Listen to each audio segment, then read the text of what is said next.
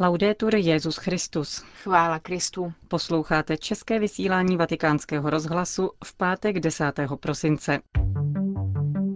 Jako každý pátek je jeho náplní krátké zpravodajství a po něm promluva otce Richarda Čemuse. Hezký poslech vám přejí Johana Bronková a Markéta Šindelářová. Zprávy vatikánského rozhlasu. Vatikán.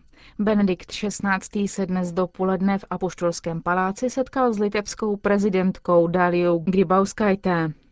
Jak informuje tiskové prohlášení svatého stolce, přátelský rozhovor se týkal pozitivní přítomnosti katolické církve v dějinách a životě země a byla vyjádřena společná vůle posílit již existující dobré bilaterální vztahy. Mimo to si obě strany vyměnily názory na roli Litvy, která se připravuje na předsednictví Organizaci pro bezpečnost a spolupráci v Evropě a na její ekonomickou a sociální situaci se zvláštním přihlédnutím na rodinu a mládež. Peking. Patriotistické schromáždění zvolilo včera nové představitele čínské státní církve. V čele biskupské rady stojí Josef Mai Yingling, biskup z Kunmingu, bez papežského schválení, zatímco do čela patriotistického združení byl dosazen biskup Johann Fang Chiniao z Linii, který má souhlas Říma. Generálním sekretářem Rady biskupů je Guo Yonkai, biskup nedovoleně ordinovaný letos 20. listopadu v Chengde. Nutno ovšem připomenout, že oba hlavní orgány oficiální čínské církve jsou považovány za neslučitelné s katolickou vírou. Přestože v závěrečném projevu na schromáždění biskup Ma Yingling vyjadřoval vůli kráčet spolu s univerzální církví a vydávat svědectví Bohu, agentura Asia News přináší varovné hlasy tamních katolíků. Obávají se, že vedení plné nelegitimně vysvěcených hodnostářů dává zelenou dalším ordinacím bez souhlasu Říma. Jak uvedl pro Asia News jeden čínský kněz, zdá se, že vláda chce vnést do církve chaos. Další vidí v dosazených biskupech návrat zpátky do dob přísné státní kontroly nad církví a strach svolit k volbě biskupů, kteří jsou v jednotě s papežem. Připomeňme, že kloutkové volbě špiček čínské církve došlo den před udělením Nobelovy ceny míru čínskému dizidentovi Liu Xiaobovi. Ten je už 11 let vězněm komunistického systému a nemohl se tedy dnešní slavnostní ceremonie v Oslu zúčastnit. Prestižní ocenění nesměla převzít ani jeho manželka, která je v domácím vězení v Pekingu. Vycestovat nesměl ani nikdo z jeho blízkých přátel. Pekingský režim je nechal preventivně pozatýkat nebo je přísně hlídá v domácím vězení. Jak pro agenturu Reuters uvedla dizidentova manželka Liu Xia, její muž chce dedikovat Nobelovu cenu obětem krvavého potlačení demonstrace na náměstí Tiananmen v roce 1989. Vídeň. Respekt k náboženské svobodě na starém kontinentu je předmětem dvoudenního setkání, které od včerejška pořádá ve Vídni Organizace pro bezpečnost a spolupráci v Evropě. Řeč je mimo jiné o vzdělání, svobodě vyjadřovat své přesvědčení nebo o projevech netolerance, jako je odstraňování náboženských symbolů z veřejných míst. Členské státy Organizace pro bezpečnost a spolupráci v Evropě se zavazují k respektování náboženské svobody v privátním i veřejném životě. Varšava. Poláci důvěřují církvi, hledají v ní společenství a osobní setkání s Bohem, ne instituci. Vyplývá to z průzkumu GFK Polonia, zveřejněné včera v příloze deníku Řeč Pospolita, jak uvedl ředitel Katolické informační agentury, která spolu s deníkem raport připravovala. Výsledky průzkumu ukazují, že důvěra k církvi jako společenství neklesá a modernizace společnosti tedy nemusí jít ruku v ruce s laicizací. Donedávna řada sociologických škol hlásala tezi, že modernizace společnosti, budování současné společnosti sebou nezbytně nese sekularizaci.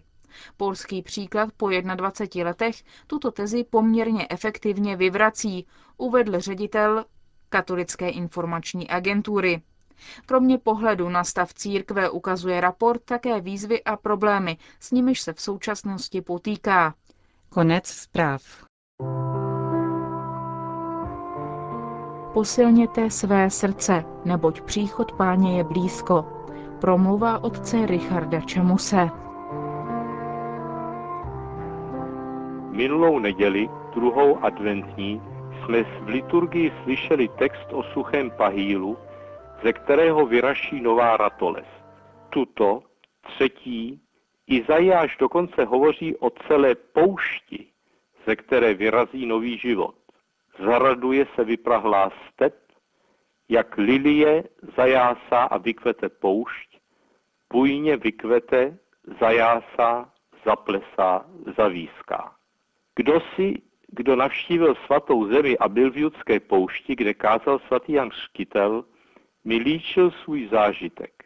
Nejedná se prý o poušť v klasickém slova smyslu, jako je Sahara, ale o kamenitou pustinu, zdánlivě v ní nic neroste. Stačí však prý, když zaprší a celá poušť se promění v kvetoucí louku.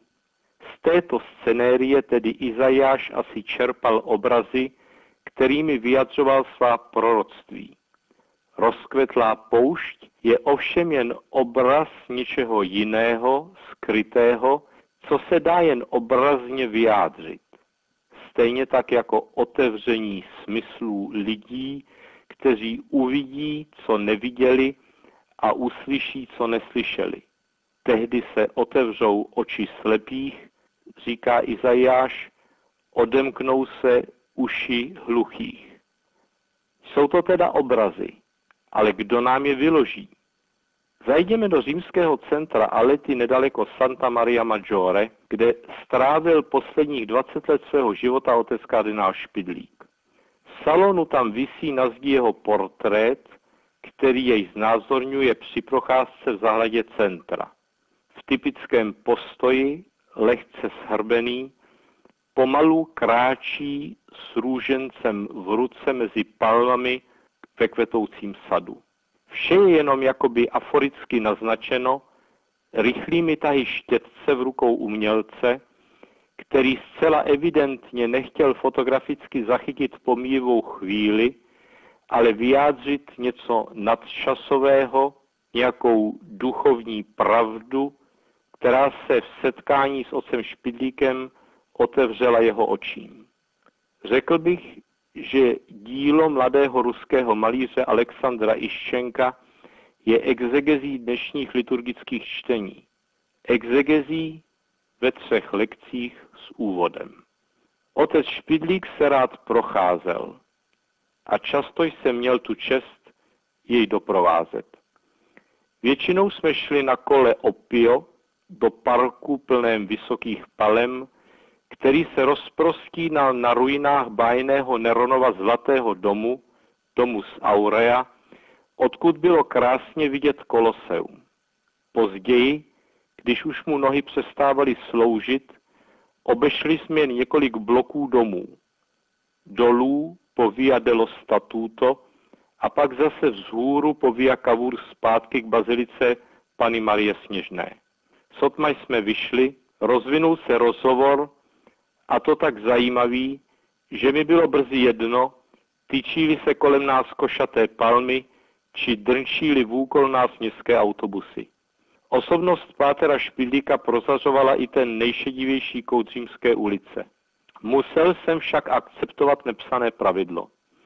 Nesměl jsem se nechat odvádět špínou rozbitých chodníků, pohozenými lahvemi a tak dále.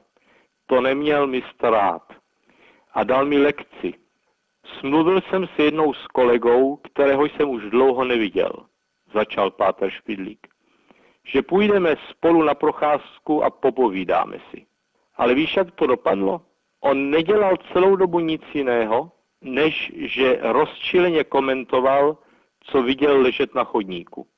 A asi ti nemusím říkat, co všechno tam leželo. Tak jsem mu odpověděl, víš, každý vidí, co chce. Tolik Pátr Špidlík.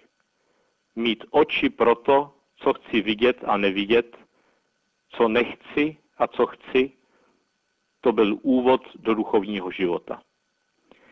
Pátr Špidlík chodil pomalu. A nebylo to jenom proto, že ho bolely nohy. Iščenko vystihl mistrně způsob jeho chůze. Ve zdánlivě těžkých pomalých krocích prosvítá něco jemného, lehkého a zároveň pevného a soustředěného. Kardinál našlapoval jakoby s respektem a úctou k zemi, v souladu s pohyby celého svého těla, které fyzicky vyjadřovaly harmonii jeho ducha, kterým byl vlastně stále u Boha v nebi.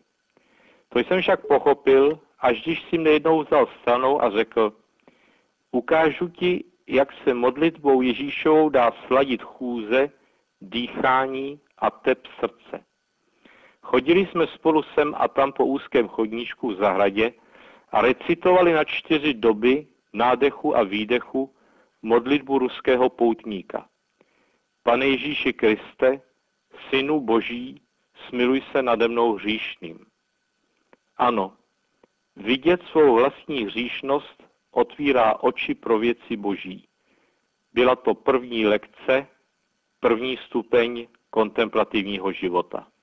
Druhou lekci otce Špidlíka Iščenko znázornil symbolicky růžencem. Otec kardinál se modlil, i když ho v ruce zrovna neměl. Modlil se neustále, protože rozmlouval s Bohem srdci, které nepřestává tlouct.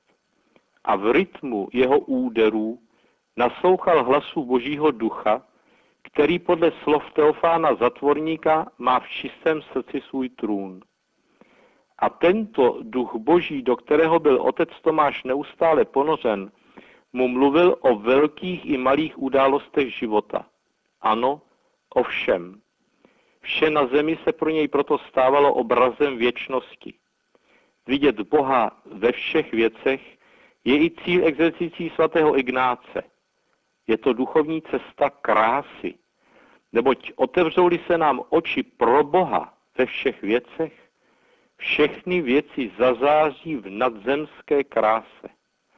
Iščenkovi palmy v sadu jsou jen obrazem onoho duchovního ráje, který rozkvete tam, kde vkročí boží muž. V jeho duši, jak říká Origenes, se totiž sám Bůh prochází, jak ve své rajské zahradě. Dospěli jsme tím k poslední závěrečné lekci. Iščenko ji vyjádřil asketickou černí šatu otce Špidlíka, která tak silně kontrastuje s pestrostí barev kvetoucí zahrady. Černá není barva, je to nebarva. Proto je znamením duchovního stavu. Ten vyžaduje odříkání, umrtvování, sebezápor, prostě skrocení všeho příliš lidského, aby prosvětlo to božské. Východní spiritualita učí, že askeze není výsadní doménou mnichů, ale cestou každého křesťana. Znamená totiž obraný boj vnitřního hradu duše, na který nepřítel útočí v každém z nás. Nesmí ho za žádnou cenu dobít, jinak ho vyplení. Abychom se však nestali obětí tohoto násilí zvenčí, musíme si činit určitý druh násilí sami, totiž odstranit vše, co ruší náš vztah s Bohem a bližním. Od dob Jana Křtitele království boží trpí násilí a násilníci se ho zmocňují, čteme v Evangeliu. Staří mistři duchovního života to nechápali jako pronásledování církve, ale vztahovali to na sebe. Jen kdo zapře sám sebe a vezme svůj kříž, dojde do ráje. Ne teprve po smrti, ale tady a teď. Otevřou se mu oči a on Boha uvidí, otevřou se mu uši a on ho uslyší a bude schopen jej ukázat i druhým. Slyšeli jste páteční promluvu otce Richarda Čemuse. Končíme české vysílání vatikánského rozhlasu. Chvála Kristu. Laudetur Jezus Christus.